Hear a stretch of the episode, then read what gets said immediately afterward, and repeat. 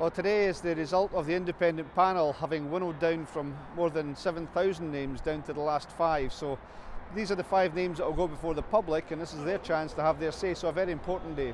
It's a very democratic process, and the first time we've done something like this, of course, people were involved in the naming of the Clackmannanshire Bridge by making their views known. But this time, the public will actually have the final say on which of the five names is to be the final name for the new £2 billion crossing. So I think that's very important and quite a, an innovative process adopted by the Scottish Government. And it is an internationally significant bridge. There's almost, if you like, an international community that's very interested in projects of this kind, in particular bridges. And so you've seen interest from around the world, but in particular, uh, and most importantly, in my view, from Scotland, with, as I say, nearly 7,500 names uh, put forward. So that's got to be good news for the fact that people in the end will buy into this process and buy into the name that's finally chosen for the new bridge.